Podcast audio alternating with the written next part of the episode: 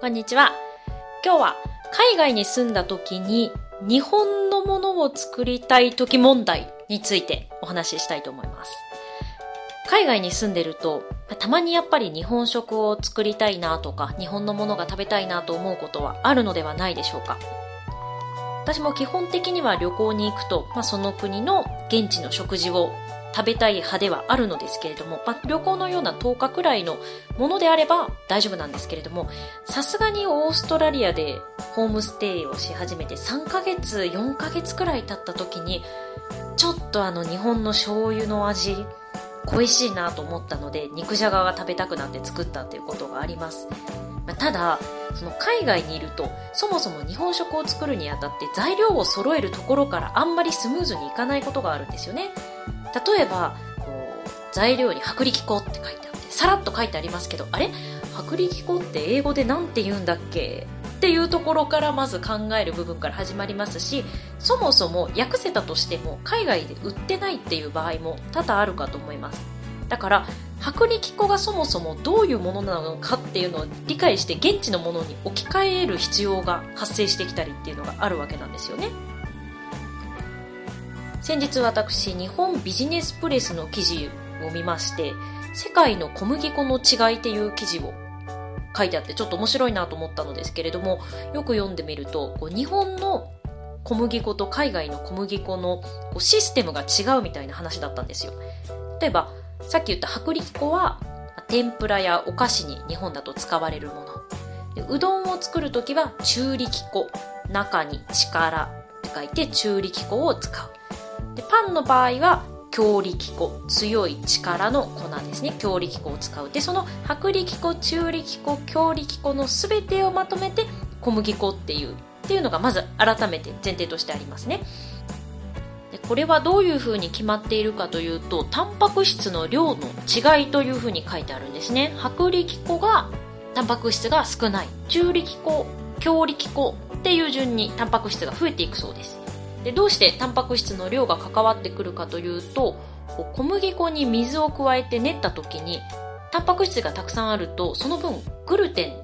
という性質が含まれていてグルテンってこ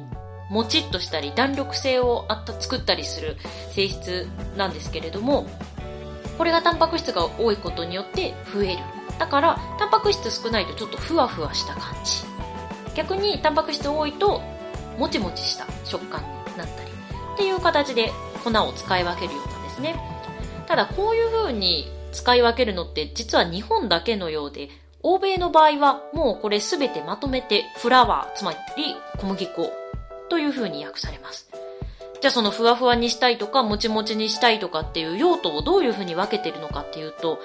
どうもこれ、タンパク質ではなくてミネラルの量のようなんですね。例えばドイツだと、表示法としてタイプ405とか、550とか。フランスだとタイプ45、55、65で、まあ、いずれも数字が違うのですけれども、こういう数字で表すようです。で、実は、このミネラルの量が多いと、タンパク質の量も多くなるそうなんですよ。っていうのは、小麦のこう、外側を削った時に、ミネラルは小麦の皮にたくさん含まれていて、タンパク質は小麦の実の、まあ、ちょっと外側の方に含まれているそうなんですよね。だから、小麦の外側をだんだん削っていくと、皮に含まれ、皮が削られるので、皮に含まれているミネラルも少なくなる。実もちょっと削られると、その分タンパク質も少なくなる。ということは、たくさん削られてミネラルが少ないってことは、まあ、日本でいうタンパク質の少ない薄力粉向け。だからお菓子なんかに使われる。逆にあんまりこう外側が削られていない場合だとミネラルが多く含まれている。つまり日本でいうとタンパク質が多く含まれている状態なので、まあ、強力粉のようにパンなどに使われる粉。というふうに分類がされているようです。だから、まあ、まとめるとこう欧米の場合は数字の小さいものを、まあ、日本の薄力粉として数字の大きいものを日本でいう強力粉として使うのがまあ、当てはめる形にはなるかなというふうに思います。ただ、その土地で採れた小麦粉ってやっぱり地域によって少しずつ違うようでして、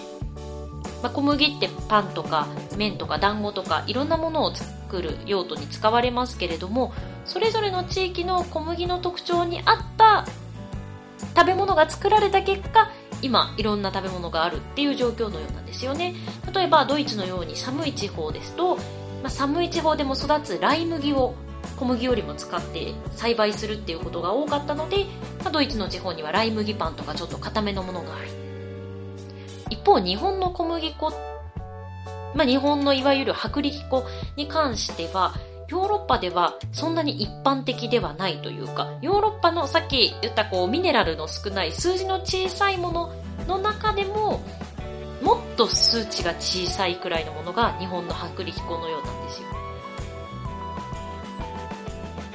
日本の気候だとこうパンに向いたような小麦はなかなか育たないそうでだから主にうどんとかちょっともちもちしたものを作るのに向いている小麦が育つという経緯があるようですね。こんな風にこう小麦粉一つ取ってみても、やっぱりこう地域によって考え方も違うし、そもそものこうシステムっていうんですか、違う。だから一概にこう薄力粉が英語で言うとっていう形で直訳できないものもたくさんあるんだなというふうに思いました。だからこういうふうにそもそものものの根本的な考え方の違いを知ることで、まあ、ちょっと欧米で言うとどういうふうに置き換えられるかなっていうのを考えることが重要なんだなというふうに思いました。はい。では今日は以上です。ありがとうございました。それではまたお会いしましょう。さようなら。